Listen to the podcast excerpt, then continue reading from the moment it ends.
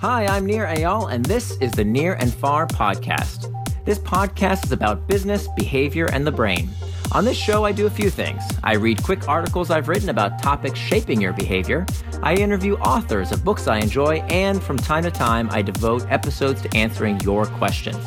If you want to ask me a question, visit the podcast page on iTunes, go to ratings and reviews, and ask me a question by leaving a review.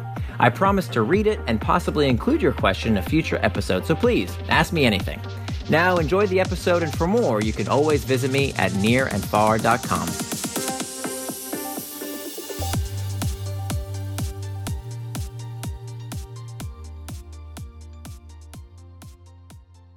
The Mind Hack I Used to Help My Father Lose Weight by nirandfar.com. Written by Nir Eyal.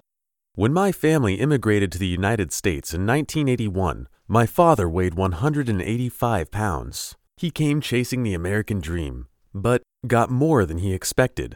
Along with a new, more prosperous life for his family, he also acquired some bad habits. For one, he took up smoking because, as he sheepishly admits, that's what business people here did back then. And to ward off the boredom of long car rides between sales calls, he began eating American made junk food. Eventually, he stopped smoking. However, the junk food habit got the best of him. His weight ballooned by over 50 pounds, and in his late 50s, his doctor told him he was pre diabetic. If he didn't change soon, his doctor warned, he'd be at risk for serious health problems. His doctor prescribed a cocktail of pills to help him control his cholesterol and blood pressure, but provided little practical advice regarding what to do about his weight. Eat better, get more exercise, the doctor advised after an annual physical. You can get dressed now, he said before sending my father on his way. Today, in his late 60s, my father still struggles to control his weight with no success. That is, until recently.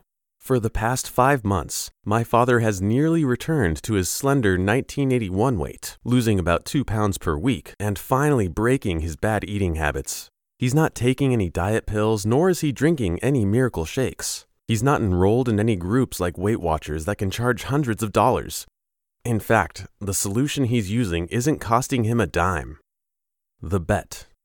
It was New Year's Eve 2014, my father and I sat in the living room talking about resolutions. I'm generally not a fan of this sort of arbitrary annual goal setting, but my father mentioned, I wish I could finally get rid of these extra pounds. As he said this, his hand went to his belly, squeezing a roll of fat through his shirt as his face grimaced regretfully.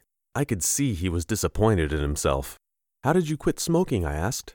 I took a bet, he said. I was intrigued. He continued.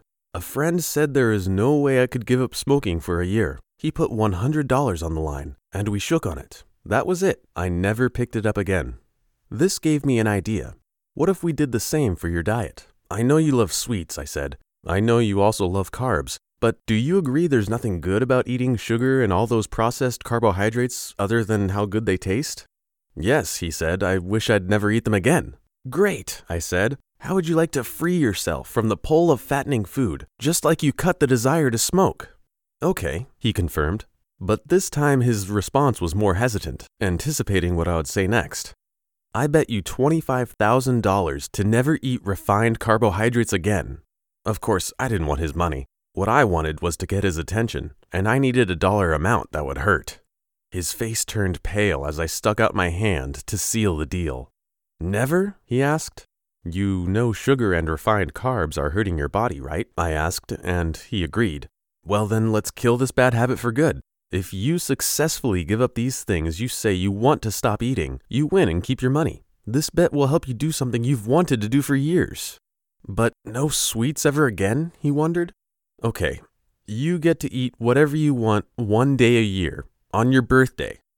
He was speechless. Then my father rose from the easy chair, steadied himself, and shook my hand. The deal was done. What happened next?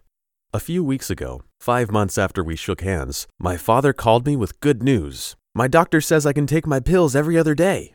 He stayed true to the bet and swears that resisting the temptation to eat the things he knows he shouldn't is much easier than he expected.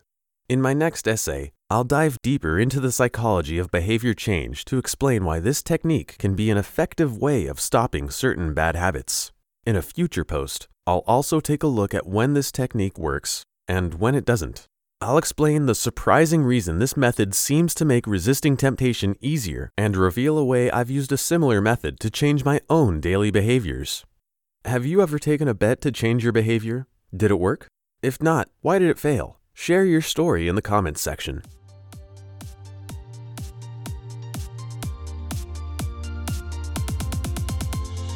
Thanks for listening to this episode of the Nir and Far podcast. You can always find more at my blog, nirandfar.com. And don't forget, if you have a question you'd like me to explore in a future episode, leave me your question in the form of a review for the podcast on iTunes.